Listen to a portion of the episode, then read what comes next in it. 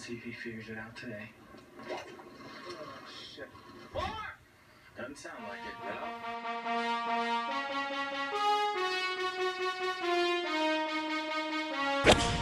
Oh, he shanked it. Oh, look at that line, ladies and gentlemen. Oh, boy, is he out of sync.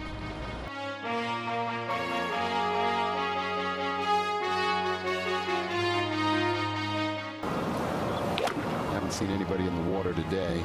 Oh, am I the kiss of death on that? Of course I am. Okay.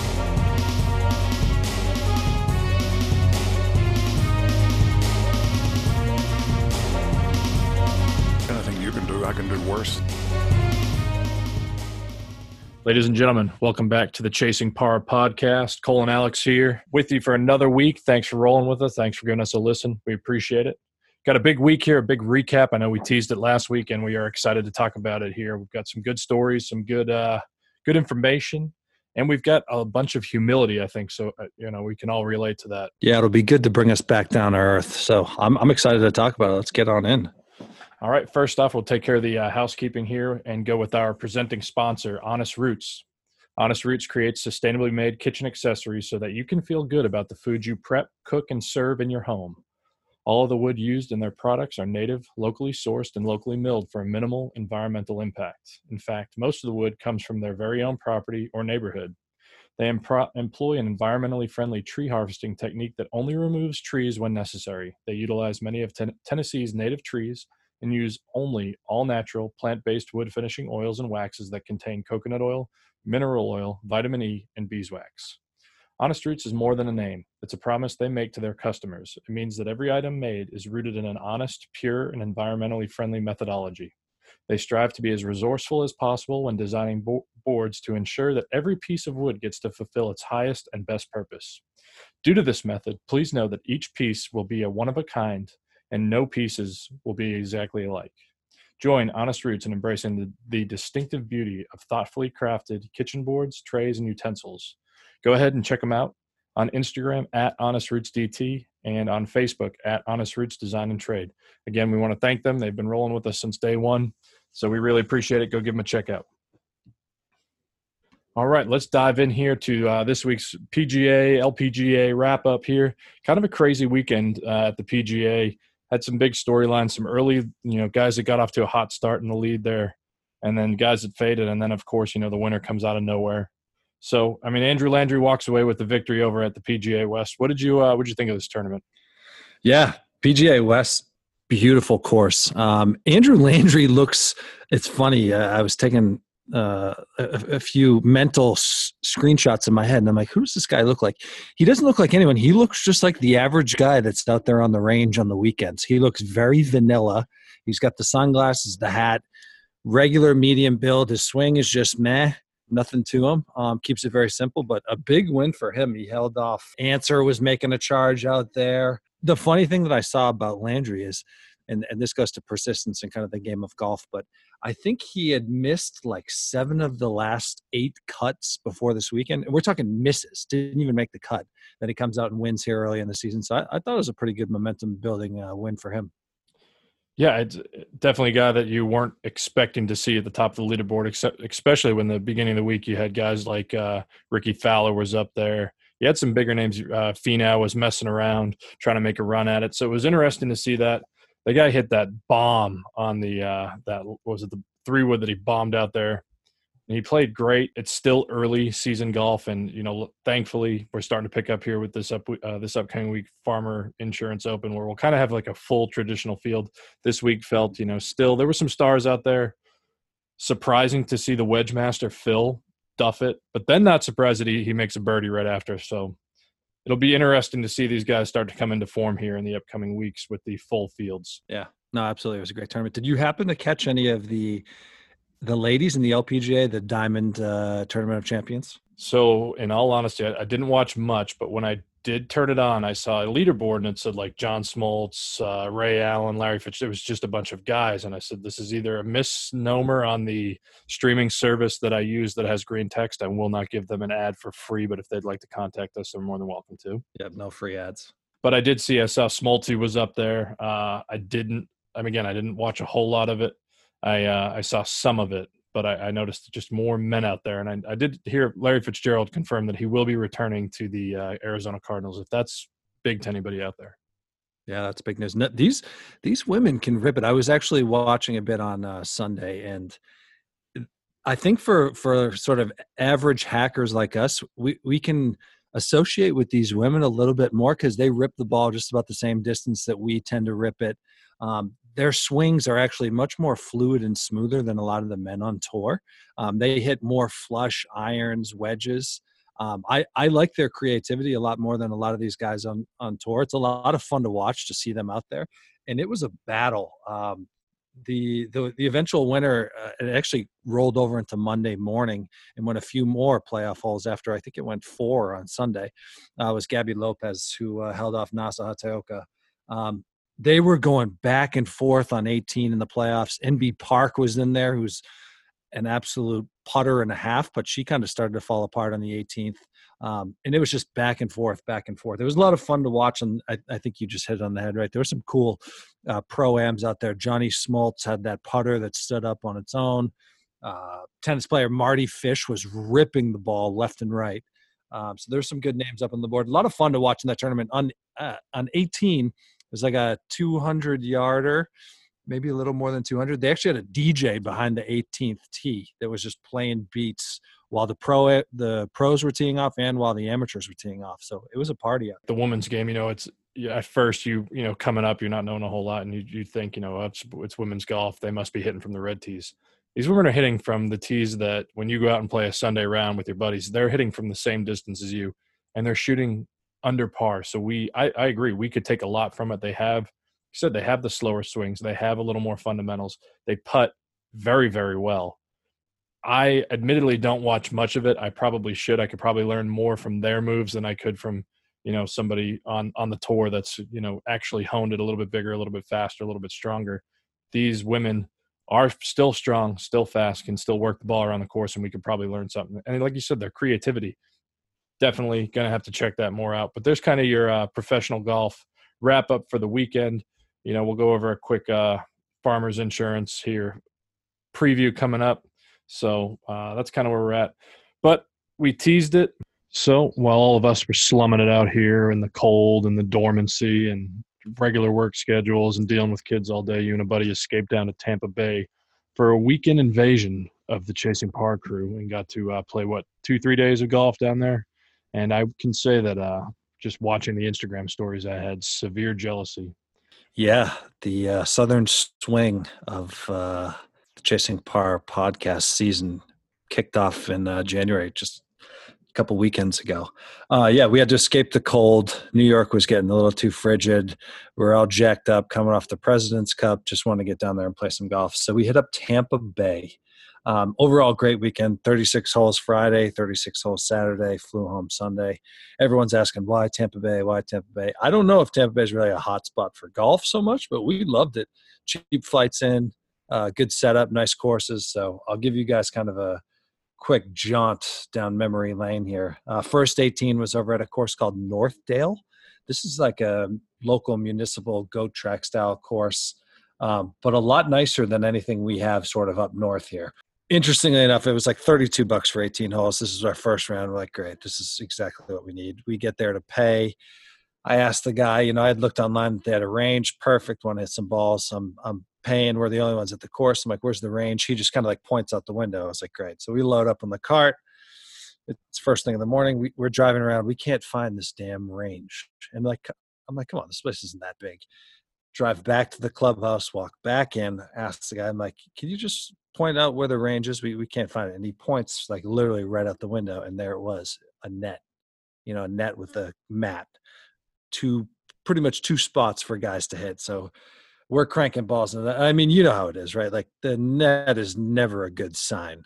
Uh, that is the worst, by the way, like the worst you, you want to get, and you don't even need to hit a ton of balls, but to say, hit it into a net, like no, I need to get like a warm up. I need to see ball flights. I, I'm coming off the plane. I haven't played all, all winter to go out there. But again, and don't advertise it as a driving range. Say we have a net.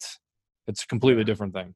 Yeah. I mean, just don't call it a range. Just say we have a hitting net. And that exactly, exactly. Temper my expectations. Exactly. Um, because I felt like a million bucks. I was striping it into the net because it's only about ten yards in front of your face. Everything looked straight right there, right? Oh, it was phenomenal. Uh, so we ripped a couple into that and then set out, played uh, eighteen at Northdale. Beautiful.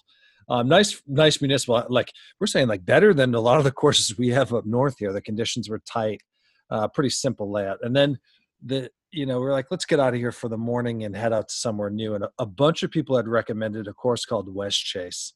This place was the belle of the ball. This place was our favorite on the entire weekend. And it all started in the clubhouse. We pulled up. And, you know, I've got a little question for you here.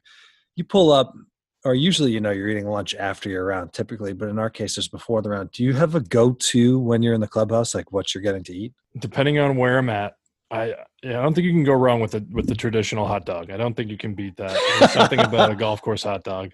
Uh, but, I mean, if I'm going to go with something, I I admittedly have issues with the gut, so I'm thinking light, and I'm also thinking, like, stay away from the lettuce because that does nothing but scrape the walls, and I don't need that on eight or nine trying to race halfway back in. So I try to go something light, maybe like a chicken sandwich, hold the lettuce, something, you know, something easy, no fried foods, very light. Wow. Interesting. Uh, I don't do hot dogs. So that's never dog at the turn. Never a good thing. Dog You're after missing the round. Out. You are missing out. And I think many of our, our listeners would agree you are missing out. I'm definitely in the minority there. Uh, I am a, I'm a big clubhouse eater. I am a huge, huge turkey club guy. I always have been. And I'm like, that's the perfect meal uh, for post-golf or pre-golf. So we we get in there. We're like, listen, we just want some turkey clubs. We s- saddle up to the bar. And who comes out? The chef, all decked out in his gear, which is a cool look. He starts asking us what we want to drink. Uh, this guy, genius dude, really nice guy. He's he's talking about the new beers they have in, this, this Stella Artois Midnight Lager.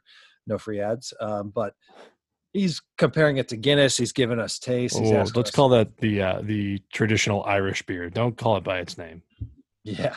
He's asking us, you know, what do we like? And, you know, we're big Guinness drinkers. So uh, I would recommend staying away from Stella Artois Midnight Lager. It was not that good, but hey, for the f- free sample, it was all right. So, you know, I see the club on the menu. I'm like, all right, but I also see the Reuben. You know, the Reuben piques my interest. I'm starving at this point. So I'm like, all right, let's fire up a Reuben. This this chef's a great guy. He sells me on the Reuben. He's like, listen, you're a New York guy. You obviously have a great palate when it comes to Reubens. So he's hyping me up. So, of course, I got to do a little comparison. I didn't get this guy's name, but I did after we finished, right before we went out to play golf, I walked into the kitchen and shook this guy's hand because he murdered the Reuben. Unbelievable. It was I couldn't even finish the whole thing. So if you are if from the West Chase area or know the chef at uh, the West Chase Golf Club or golf course, whatever it was called, let the uh, let the chef know we we over here at Chasing Par are forever grateful for his service, and uh, I will be making a trip down there to shake this gentleman's hand as well. He, my compliments to the chef. I'll just leave it at that. So we get out there, we play West Chase uh, starter. Yapping our ear off. He's telling us about uh, when he won the nineteen eighty-six club championship up at Essex Country Club north of Boston, how his name's in the locker room. Uh, it was just a, it was a real feel good day. Um, was, uh, was Bruce Springsteen Glory Days playing in the background while he was doing all this? Should have felt like this guy, he winded this story for like ten minutes and then it ends with, oh yeah, and my picture's up on the wall. It's like, dude, just tell us that from the beginning so we can respect you even more and, and be on this roller coaster with you. Um, But great course, really fun layout. Water or hazards literally on every hole. Um, they they had some like really tight lines on the tee boxes that were set up like almost crooked, but on purpose so that you couldn't just like cut corners. Um, was a lot of fun. Uh, re- really good spot. So West Chase is that's the winner in the Tampa area. Uh, night one we capped it off in the in the High Park area. So before you get into the nightlife, which I'm sure is what we're all we are concerned with, but with the golf here, did you stay uh, more driver or did you try to hit irons? I know that those tighter kind of bowling alley vibes to them, where you know it's tight on each side. What you what was your strategy out there? And, and the other one, I think any, everybody wants to know. You said water and hazards on every hole, tight tight tee shots. How many balls did we lose that day? Uh, we did not keep track of how many balls we lost, so I'll plead the fifth on that one. Okay. Uh, we ripped driver. We. A wise man, Tom Brady, once said, I didn't come this far just to come this far. I don't fly down to Florida not to rip driver in that's, January. I think that's the the Chasing Par motto. Maybe we might have to put that on a T-shirt eventually. I agree. You you don't go down there to hit five irons off the off the tee. No, absolutely. We were letting it rip. It was definitely tight. Um, some of the lines were a little aggressive, but we were like, you know, let's just try to send it. The fairways were, were good. It was just the, the lines off the tees where it was either like Woods protecting right or Woods protecting left. So it was a little bit scary. Real, real tactical game, which is, which is great to get, you know, it's a, it's a thinking man's game. It makes, makes you think, and it makes you kind of adapt, adapt on the fly. So that sounds awesome. Sounds like a very nice course. And the pictures I saw looked amazing. Very, very uh, nice. Highly recommend West Chase. It's just a beautiful setup. Um, yeah. So, to all our listeners, I know you're curious about the golf and the nightlife. What was the price tag on that? I think I think West Chase rang us up around fifty bucks. That's not bad. I mean, so you're all in for golf right there with, I'm assuming, with cart, correct? Oh yeah, oh yeah. Oh, yeah. So we're looking at under one hundred bucks for thirty-six rounds of golf, or thirty excuse me, thirty-six holes of golf. I mean, that's not a bad deal. No, I was in in what I would consider their prime season, right? January is like when all of us hacks leave our neighborhoods and head down to Florida to play some golf. It, it just felt right. Exactly. Um, night one, I'll give you the brief overview. We hit this area of Tampa called Hyde Park. Uh, definitely the up and coming young people spot. This whole street had all the bars and restaurants. We will give some free ads here because hopefully they listen to the podcast. seven one seven South for dinner and drinks. This is kind of your uh, older-ish crowd. And when I say older, the crowd in that whole area is like twenties or right out of college. So this was like your thirty-year-olds, a little bit more classy, a little bit more refined palates, uh, nicer beer selection, nicer cocktail selection. Crushed that place, and then uh, hit this place called Booyah, Booyah for rooftop drinks. This place was happening. Great view of downtown Tampa. Good social vibe. Heat lamps up on the roof, even though it was like sixty-five degrees. Soft. Yeah. Charmin soft. Yeah, that was negative points for Tampa, but moving on. Great situation. Uh, next morning. I think they're used to, I think they're used to giving stuff away down there. See Jameis Winston. Absolutely. Touche. Um, next morning, everyone had hyped up this place, Lake Jovita, a k a. Jovita Hove. Um, everyone was like, you got to get up there. two eighteens, phenomenal conditions. This place was cool. It's in a gated neighborhood in the middle of literal nowhere. It's about forty minutes north of Tampa. It was cool. Uh, we get there and like the the hens were clucking. And if you don't know what that means, that means that there was old ladies everywhere, all over the place. There were some ladies. Uh, the Queen's Cup was going on that morning, which is a genius name. So we had all these old birds out there clucking it up and matching outfits. Um, definitely a couple of them were giving us the eye as younger guys. Um That felt good. A little bit of an ego boost for there us. You, go. You pump yourself up before you ever uh, tee off. That's not a bad thing. Except, that's a pro tip for you. When you're on the range and the old women are looking at you, accept the views, accept the visual undressing of yourself. It's only making you feel better. Go in with a positive mindset. Pro tip for the day. Yeah, and that, once again, that might have been our deranged mindset. They might have been looking at us thinking like, oh, my grandson's your age. But uh, no, we just – refrain they, from thinking about that. Yeah, we thought they were D T F and they were pumping us. Um, moving on, we get out on the range.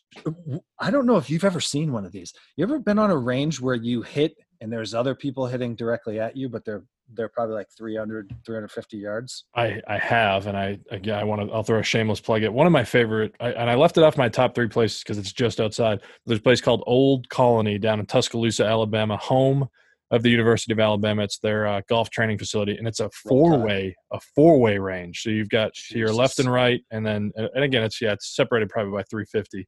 It is a very strange experience, especially when you're looking at the uh, University of Alabama women's golf team launching driver at you. It is a little unsettling. God damn, four-way. We're talking like Chinese checkers style. Yes, oh yes, very much. Yeah, this this thing was wild. And in my head, of course, you see these people. I don't even I didn't even rain I didn't even laser them to see how far, but I'm like, all right, let me just start ripping drivers, see how close I can get to them. Obviously, wasn't even nearly close. Um, but but a fun setup. We get on the range, and I don't know if this has ever happened to you too, right? You see you see someone on the range with like that that super buttery swing, and this this guy next to us, who I'm assuming is in his sixties, maybe low seventies. He's uh he's got this sweet swing going on. He's hitting these soft baby draws. I looked at a buddy of mine and I was like, dude, look at this guy. He, he's got these like soft baby draws. He's swinging so easy. He's an older guy. He's out driving us by a mile. Turns out this is Lou. He's our playing partner. We tee it up with this guy. What a gem from uh, wherever, I think Latrobe, Pennsylvania, shout out to Lou, Rolling Rock, Arnold Palmer, all of that was brought all, up. All the greats, all the greats. Yeah, we crossed that off the list. Great guy, played golf all over the world, uh, big fisherman. Um, so he was our shepherd on the first uh, eighteen there. A lot of fun, a lot of undulation, uh, crushed some uh, turkey clubs at lunch, and then moved on to their South Course. Their first hole in South Course is a absolute nightmare. You hit like one hundred eighty yards, and then there's like this crappy marsh divides the fairway, and then that little hallway you have to hit over. Uh, just just a nightmare. There was an alligator on two, if anyone saw our stories, that had me rattled. He was literally like perched up a little bit, and I'm like putting probably ten yards away from him. Could not concentrate. I three-putt that hole easily. It's moments like this where we need video, because when you say he's perched up, he's uh, Alex is legitimately perching his shoulders up like the alligator. It would be great to see. Dude, he was not a lazy alligator. He was in. He was head on, directly facing me, not facing the water. I'm ten yards. I'm like, what if this thing charges me during my putt? Zigzags, zigzags. Yes, I've learned that, the zigzag methodology. Um, zigzag run. But yeah, great. Another great round of golf. Um, You know, it's tiring playing thirty-six back-to-back days, but overall I thought it was great. I will say we did get into a little bit of uh, drama. We're, Ooh, you know, we never uh, good. No, but there's a twosome in front of us, husband and wife, perfectly fine. We tee off on number nine. It's a it's a par five, and they're like a good ways down, right? Like out of our striking distance. We can't even send a flyby on them. So we ripped. I'm assuming, and it's hard to tell with the distance, and there was a little bit of rolling hills, but I'm assuming our ball landed maybe twenty yards, thirty yards behind them. Not that close, but still close enough for uh, to feel a little yeah. bit uncomfortable about it. Yeah, and I get it. There was people in front of them, so whatever. We just keep playing. Um, nine, the ninth hole is this long par five. It's like a slight dog leg right downhill, and there's water guarding the green right. I get out to my drive, and I, I'm like, you know what? I'm just going to – I'm going to hit one dead straight down the middle, not towards the green. There was a bunker down the middle. I was like, I'll hit it behind that, and I'll have another like eighty yards in, one hundred yards in. I see these people walking off the green. They're kind of walking up the hill towards the clubhouse to make the turn. So I'm like, okay, cool. I'll just aim at their cart, even though that's like five hundred yards away. I was like, I'll aim at their cart. That's my line. I wound up like catching one a little bit with a four iron that crept up on me, and it's fading, and it's fading. And it's fading, and it fades literally to like ten feet. Now, I'll say this. When the ball hit the green, this woman was like fifteen yards off the green. They had already – they were literally like walking up to her cart. I saw them. I was like, eh, they might not have even seen that. Um, but, yeah, it literally – I hit it to about ten feet. Missed the eagle putt, but that's neither here nor there. So that – in that moment, though, you're you're doing the old like where you kind of – you slink your shoulders like you're going to kind of creep off like, oh, crap, I didn't mean to do that. But you need to club twirl and walk after that thing like Tiger and just establish your dominance there on the course, and there'll be no questions. But I will say that there is this very weird psychological warfare that goes on with inside of you when you have somebody in front of you. You're like, there's no way I can reach. There's no way. And then you end up reaching. But then, you know, if you know that you have a shot, oh, I can I can definitely reach you. Wait for them to leave. That's the top. That's the duff. That's the one you put fifteen feet in front of you, and everyone looks at you and says you waited that long to do that. It's it's a psychological warfare that needs to be gone with the game. We need to get it out of the game somehow. No, you're spot on. You're you're like an asshole either way. Exactly. Um, so yeah, I blatant mishit, but I struck one like perfectly. So we, I make birdie, no big deal. Uh, pull up to ten. Who's waiting there? Daddy himself is waiting there. His wife's in the cart, not facing us. He's just staring at me. And I'm like, oh, boy. I'm like, yeah, he's probably fed up. So we pull up. He gives us the whole spiel. The funniest part, I have to throw this out there. He's like, you guys know you hit into us twice in a row. And we were like, yeah, sorry about that. He's like, you guys obviously play a lot of golf. You, you didn't think we were close enough? And I was like, well, actually, sir, I kind of shanked that second one, and it just wound up on the green. I, I don't know. Um, But, yeah, so we, we did that. You know, that was the only skirmish. The other weird thing, and I think we just alert to this, we started catching a little fire on the back. We're moving up. There was some husband and wife tandems playing out there, and then one foursome, two husbands, two wives. They actually let us play through. Is there anything worse than playing through, like, during a hole, not even on the tee, like in the midst of a fairway? We're on a par five. They're like, yeah, just play through. Do you know how much pressure that puts on me? Oh, it's the it is the the worst thing in the entire world. You're guaranteed to mess up, and then you know, and then because it's like that mindset. Like they're sitting here going, "All right, let's let them go," and then it's that whole thing. Like, he does that. Like, he catches this, but he does that. It's it's the biggest mind fuck ever, and it's the worst feeling. Yeah. And then they're like, then you play through them, but they're still playing up like right behind you, and you don't really get to like create the distance. You, it's an awful process. Yes, one hundred percent. Because like you said, you're racing to get ahead, and then you feel like, all right, they're catching up behind you. And you usually race so much that you catch the next group in front of you, and then you've got to kind of find a pace. It's not a good system. But like you said, I mean, do you want to sit behind a foursome when there's two? It's not worth it. No, I agree. There's, it should only be on par threes. You should pass. Put the pressure on me on the tee box. I'm fine with that. Exactly. Um, Funny story about shots. that real quick. About It goes back to the Old Colony. I'm out there playing by myself. Uh, I was down there for school. Uh, I went to a course down there. And I go out to Old Colony to play, and I get on this box, and the guy goes, all right, hey, there's a group of two in front of you. They will let you play through. Just when you catch up to them, let, they'll let you play through. So I play one pretty quick by myself. Get to two. I see them. They're hitting their fairway shot. I, I tee off, follow up. They're waiting for me on the uh, on number three, which is kind of an uphill, short, drivable par four kind of vibe to it. I drive up there. It's two uh, young ladies that are on the University of Alabama golf team. And they say to me, hey, sir, you can play through. Whew.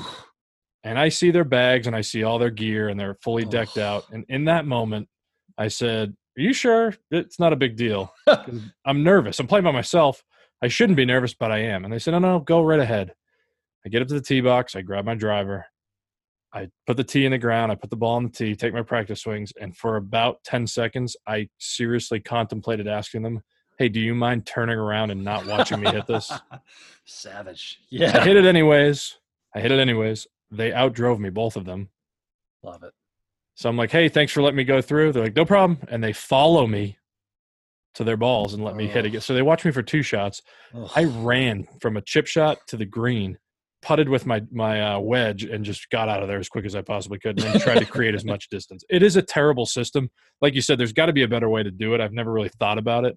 Uh, playing as a single, I just try to race through everybody if I if I need to, but it is definitely an uncomfortable situation. Yeah, we've got some smart listeners. Send us some tips on that one. I always say pass on the par three. It seems like the most logical place to create space, but would love to know how you guys handle that. All right, last part of Tampa. Played some great golf, thirty-six holes, a lot of fun. We're going to get into a little did you know about Tampa. It is the ballet capital of the United States. I'm talking a different kind of ballet, right? We're talking about the uh, the old S Club, the Canadian ballet, as some people like to call it, right? The dancers, right? So shout out to one of the most historic ballets ever, Mons Venus. Shout these people out. If you guys want something cool to read about, read about Mister Joseph Redner, a k a the father of the lap dance. This man saved strip clubs in Tampa and increased the purchase of gym shorts all over the Southeast. This man, we owe it to this guy. So the least we could do is visit a historical attraction on our trip um, and just check in. So real quick, we went for the uh, the blue-haired special, which is the early bird, right? That's around, that's around uh, you know, six o'clock after golf, pre-dinner, right? This is kind of our appetizer for the night. We're like, you know, I'll check this out. Aggressive wordage there to call that an appetizer, but continue. Yeah, of course. So I read online. We're doing some Googling. Um, creeps that leave strip club reviews online. You're an absolute psycho for that, but there's some funny stuff out there. Google questions where people ask, like, who's dancing right now? And some people respond, just absolutely creepy. Uh, we read about Mons Venus. It came highly recommended. I read online that it's a, a bring your own. Not bad. That's never no, a bad thing. Not at all. So we're like, fine, let's go. Appetizer City. So we got a cooler, a little bag cooler, and uh, we walk in. They're like, here's, you got to pay the cover. And I'm like, perfect. There's no one in this place, by the way. It's a little shack. They're like, yeah, take our cover. And I was like, I can just bring my beer in. And they're like, oh, no, you actually cannot do that. I was like, well, I, I thought it was B Y O. So the house mom, I'll call her, the, the leader of the pack, is like, listen, we don't sell beer and liquor here, but we've got a little bit of a system. You could pay for a styrofoam cup once you're inside, right? So you pay them three bucks for this generic Florida styrofoam cup. And she's like, I want to show you a little something. I'm like, God, this is going to be good. This is like six o'clock at night. It just got dark out. I was like, I feel awesome right now. She takes me outside with my cooler. That's like just a, li- a little small bag. I think we brought like a six pack or eight beer, something weird. And um, she's like, you see this thing right here? And I, I look down and it's a newspaper vending machine, you know, where you like put the quarter in, you like pull the drawer out. Yep. Oh yeah. Oh yeah. She's like, she's like, this is our cooler for our guests. And I'm like, this lady's fucking with me. I'm getting punked right now. Like, there's no way. She's like, you throw your beers in here, you bring your cup out, you fill them up out here, and then you just walk in with only your cup. And I'm like, no chance. And she's like, yeah, no problem at all. This is, everyone refers to this as the cooler. So what do we do? We put our beers right in this cooler, and it's it's on like the outside of the club, right? It, anyone could just walk up and take our cooler, but there was levels inside the cooler for multiple multiple people to stash drinks. A traditional so, honor system. Yeah, it it's was. Not as, it, it's not as degenerate as we think. It's built off of honor. Yeah, it was a great system. So it it was a, a bastardized B Y O, but you could just literally walk outside, pour yourself a beer, bring the beer back in in the styrofoam cup, and enjoy the scene. So um, shout out Mons Venus. Last story. I'll keep this one quick because I know a lot of you sickos out there like this kind of stuff. We're in there, and uh, they've got a um, just a stage, right? Uh, like, I don't know how many sides are on this stage, whatever a stop sign is, an octagon, maybe octagon shaped. So we, of course, saddle right up. I'm not one to sit in the back, so we're, we get right up against the stage. Plus, we're the only few people in there. Uh, this little person comes over and starts dancing in front of us, and not the most attractive looking thing. And, and she's got on sneakers. All right. We'll call her sneaker girl from now on.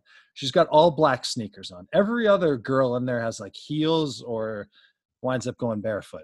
Um, sneaker girl comes over. We're, we're making conversation, making jokes, making light of it. And, uh, and she's, she does her thing and is dancing on the stage and is just in her black sneakers. So I'm intrigued, right? I'm, I'm kind of a, I wouldn't say, consider myself a sneakerhead, but I, I like sneakers. So I start looking at her sneakers and I'm like, oh, these are the Nike uh, Air two seventies. Like, this new sneaker, pretty cool, all black, but just weird that that's the only thing she's wearing. Sneaker girl sees me look at her sneakers and thinks that I'm like that kind of guy that has like a little bit of a fetish. Oh, so, goodness. So while she's dancing in front of us, she's kind of like stroking her sneakers and like looking at me at the same time, thinking like that's what gets me going. So yeah, we had a good laugh about that. Um, and last thing, and then we'll end it here on the Tampa trip.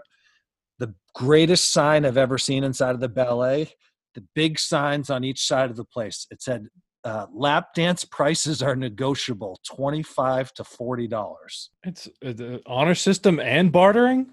Yeah, you're allowed. Like, you could literally, literally barter with these girls, I guess, and and try to negotiate them down. I don't know why you would do that, but um, yeah, there was some guys in there dropping bills. So overall, great trip. Shout out to Joseph Redner, the father of the lap dance. Mons Venus, would love for you guys to sponsor us. I think that would be huge. Oh, geez.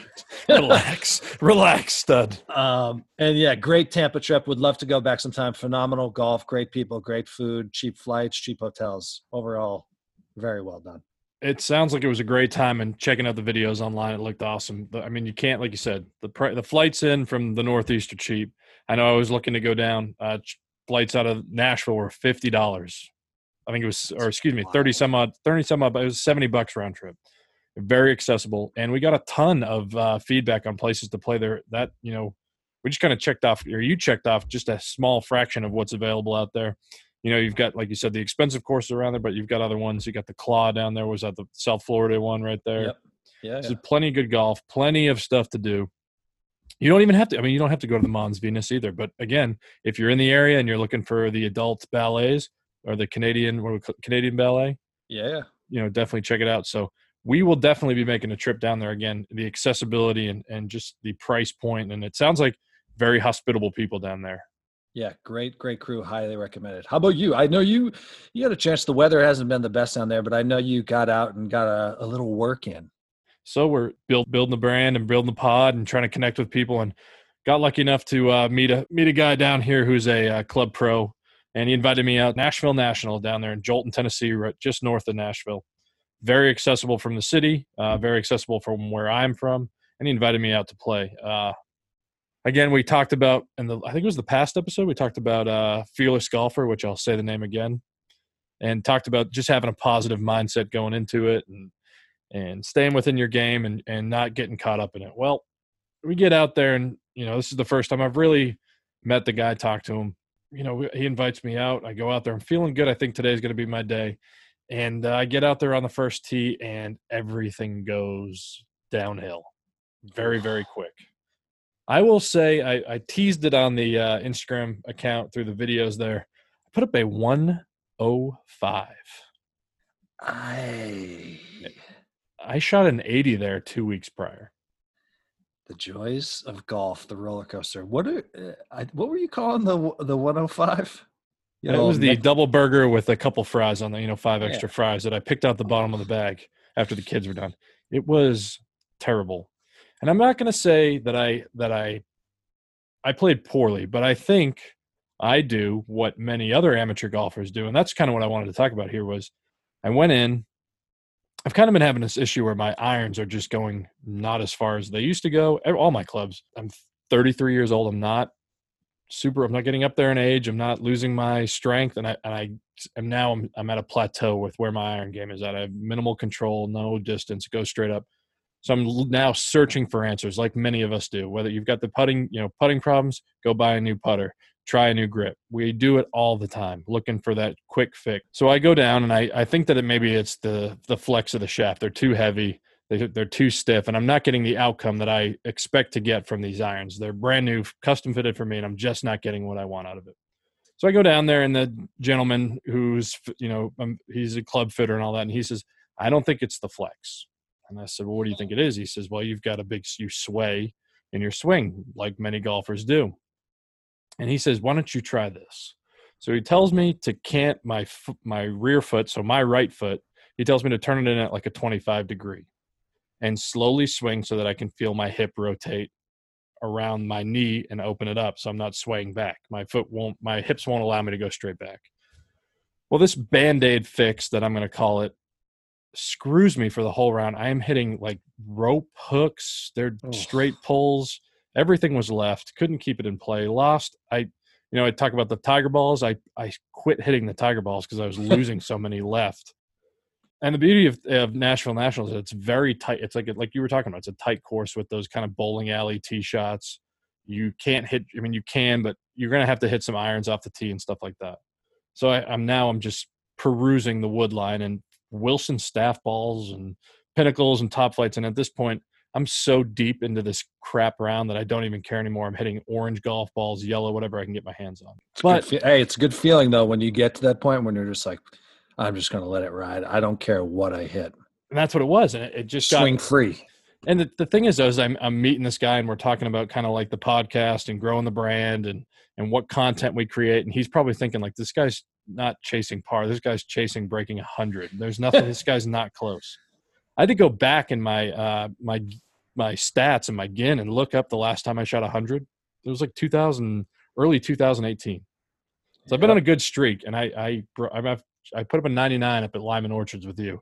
Snuck that one by, but was not in the right headspace that day. So, but it was just a terrible, terrible. It was an enjoyable round for what it was. I got a you know got to cr- make a new friend, chat, but it just was like you got. I got so much in my own head. This place, Nashville National, looks pretty sick too. Like I'm, I'm jacked up for the next time I'm down there. Like location wise, looks mint. Course looks friendly, challenging.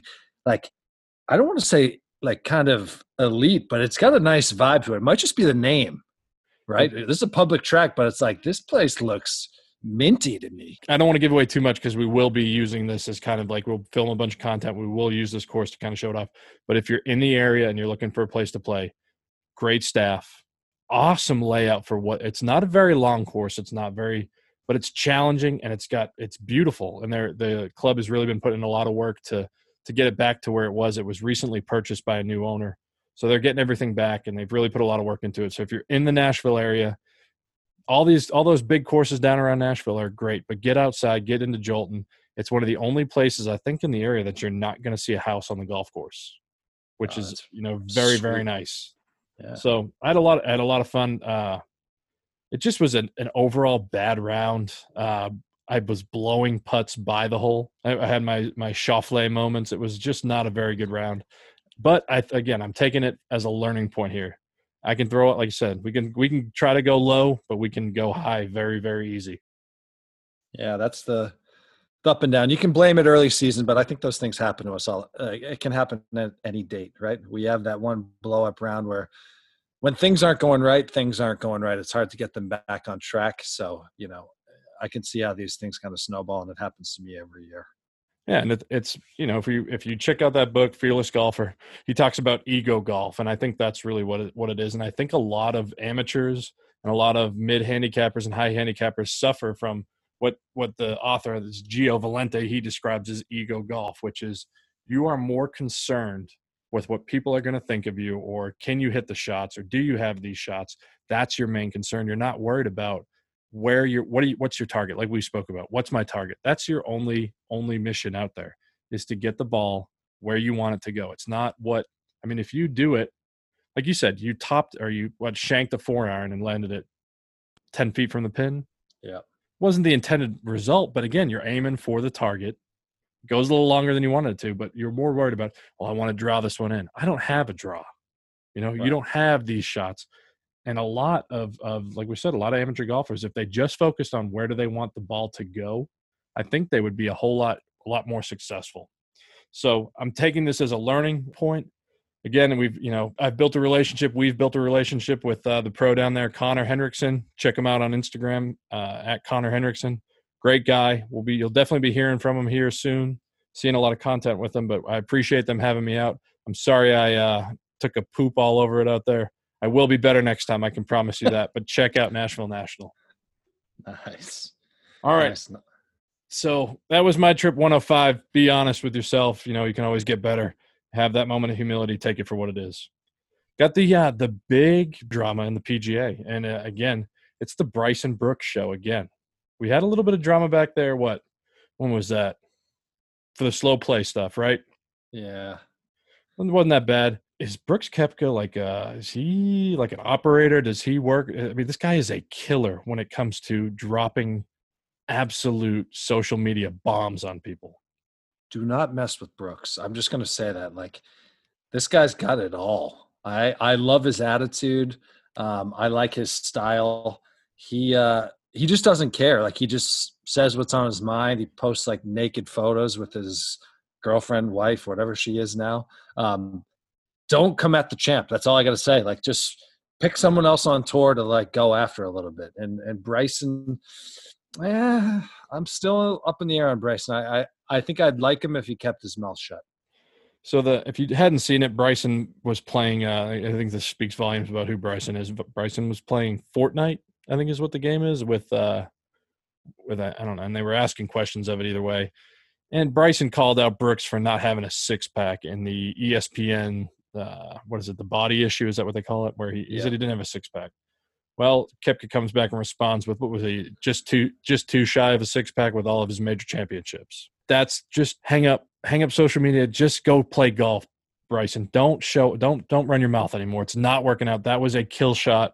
Your seven victories are great. That's seven victories on the P G A Tour. His four majors, one of his four majors trumps, I think, your, your seven victories. I was going to ask that. Would you rather one major or twenty victories on tour? Probably take the twenty wins over one major. Gotcha. I'm greedy. I want the money. That's bigger purses right there. Yeah, yeah. No, it's a fair fair assessment. What about yeah, you? What do you, what do you think? I, I go major. I'd, I'd like to think if you're good enough to win a major, you'll at least win some money coming in second and third in other tournaments. If I never won another tournament for my life, yeah, people would say you're a one-hit wonder, but can't take a major away from someone. So I mean, I still I, remember Denny Willett. Yeah, gosh, R I P in peace. No, just just kidding. He's still alive. Um, no, there was there was some good, you know, the Bryson Koepka stuff. I think what's what's even a hotter topic though. Let's talk Farmers Open, man. The return of the cat. I'm gonna I'm Torrey Pines. Cue the music up right here. Let's get the uh, the regal horn sounding. The king is back. The king is making his first stop on the court. Yeah, this is a big. Big weekend. A lot of guys kind of kicking off their seasons. Torrey is such a great host for this. Um, that place is absolutely beautiful. Got to get out there. Um, what are your thoughts? Like, who who who are you liking in this tournament? Obviously, a lot of guys are just playing for the first time this year. A lot of big names that we haven't really had had that kind of loaded field. Um, Who are you liking? Just on the on the Torrey Pines, I agree. Very, very nice course. They're playing the they've got the two courses up there. I think it's the south course they'll be playing on Saturday and Sunday. Uh, we all know the history there uh, with Tiger and Rocco. Read the book, watch the U S G A film on uh, on YouTube. Classic. There, Tiger kills it out there. Starts his season there every year. This is is this the official picks? Are we are we doing this right now? Our season long, we're picking yeah. a winner and a dark horse. We're going with this right now. Let's fire away. All right. I'm, I, if I get killed for this, I'll take it. I will take it on the. I'll take it on the chin. I got Tiger to win this one. Oh. I feel very good about it. I felt he he did he play great at the uh, at the President's Cup. Yeah. Did J T play great at the President's Cup? I got a thing going, and and I get the dark horse. I, the good thing I think is that you're seeing these full fields now, right? You're seeing the big names. You're not seeing the guys that are getting their couple exemption starts from the Corn Ferry and all that. You're starting to see the bigger names. You got Rory's, you got the Rory's, you got the Rahms, you got all the big name guys out there. So I don't know the dark horse picks will be. If you if you guys think these are not a fair dark horse pick, let us know. But I'm going to go with Matthew Wolf. Guy has the craziest action on tour, bombs it, kills it, and I think he won last year up in uh, in Minneapolis. I think you know. I think this course. Let's see him on the West Coast out there. That's going to be my dark horse pick. What about you? Oh, that's a good one. Um, yeah, I'm. This is a tricky one, right? There's a lot of big names, and there's actually a lot. I shouldn't say a lot on the line, but right, Rory's in this. If he wins, I think he becomes number one in the world. Um, I I'm going to go with guys that have been playing, and John Rahm's been on a little bit of a hot streak, and I think started off the year pretty well. I'm going to take Johnny Rahm as as kind of my top dog out there. I think his game uh, suits up real nicely. As with any time John Rahm plays, we need him to be mentally stable and we need him to be present all weekend. I think he will be. Um, and I'm pretty sure he's paired up with Tiger uh, day one, him and Colin Morikawa. Morikawa, yeah. We also, real quick, we need from uh, Rahm, we need a bigger waist and a bigger thigh. The the dumpy, tight, yoga pant looking things, we need to get rid of those. You ain't D J, bud. You put that married weight on, continuing. But, yes, also we also need a buffer zone for flying wedges and putters and, su- and such. So, yeah, I know. I, I agree with you. Um, so I'm going to go with Johnny Rahm as – that's kind of my big dog pick. For for us, right, when we're picking these kind of dark horses, I would consider anyone outside of the top twenty-five-ish to be a dark horse. I'm assuming okay. Matthew Wolf and a lot of the other guys we picked are outside the top twenty-five. Obviously, it depends on the size of the field. I'm going to go with uh, my dark horse here is actually going to be uh, Johnny Rahm's partner at the Zurich. Uh, so this is Mister Ryan Palmer. Um, yeah, a lot of people are like, who's Ryan Palmer? Uh, this guy's won on tour, dude. He's won four times over the course of like well, ten, fifteen years or so. Um, but him and him and Johnny Rahm took the Zurich last year. Um, I just think this guy's a contender. I, I don't really have a great reasoning for him. I saw his name. I was like, eh, I like the way he plays. Let's see what he can do. No, no Keith Mitchell this week. Nah, Killer Keith, I'm going to hold off. We'll bring him back once we let him get a little more warmed up. All right, I respect that. I am very excited again. I think we're getting the primetime golf again, with it being out on the West Coast time. Full field. Torrey, you've got the history. Beautiful track. Beautiful scenery out there. Still some of the most iconic golf photos you'll see of those, uh, you know, that where the fairways are up there and you kind of see the clouds in the background. Should be a great event. We are excited. We will be watching. Great to hear that you had a great Tampa trip. Every time you get to play, I think your what was your uh, resolution this year? To make the most – not to play more golf, but to make the most of the golf that you're playing. Exactly. And I think that speaks volumes. And again, make the most of what you did. Learn what you did wrong. My one oh five, I'll never live it down, but I'm going to learn from it. I'm going to grow from it. And you know what? It's all about chasing. It's all about the process. That's what we're here to do. That's what we want you guys to do. Shoot us your stories, how you guys bounce back from a bad round. Also, real quick, if you've got any games that you and your buddies play or your family play, regarding like season-long statistics, birdie challenge, uh, three putts, stuff like that. We're looking to start something for a content thing here. Hit us up. Let us know. Check us out on uh, Instagram at Chasing Par Podcast, on Twitter at Chasing Par Pod, or you can email us at chasing par podcast at gmail dot com. One last shout-out again. Joseph Redner, the father of the lap dance. Thank you for saving Tampa Bay. And gym shorts for all of us. That's it for this week. We'll see you guys next week. Hey. Keep chasing. Thanks for rolling with us. Come the wanderer, coming back into town for the money. Oh, player, so you better lay low, be ready. Hey, king, you come the wanderer, coming back into town, it ain't pretty.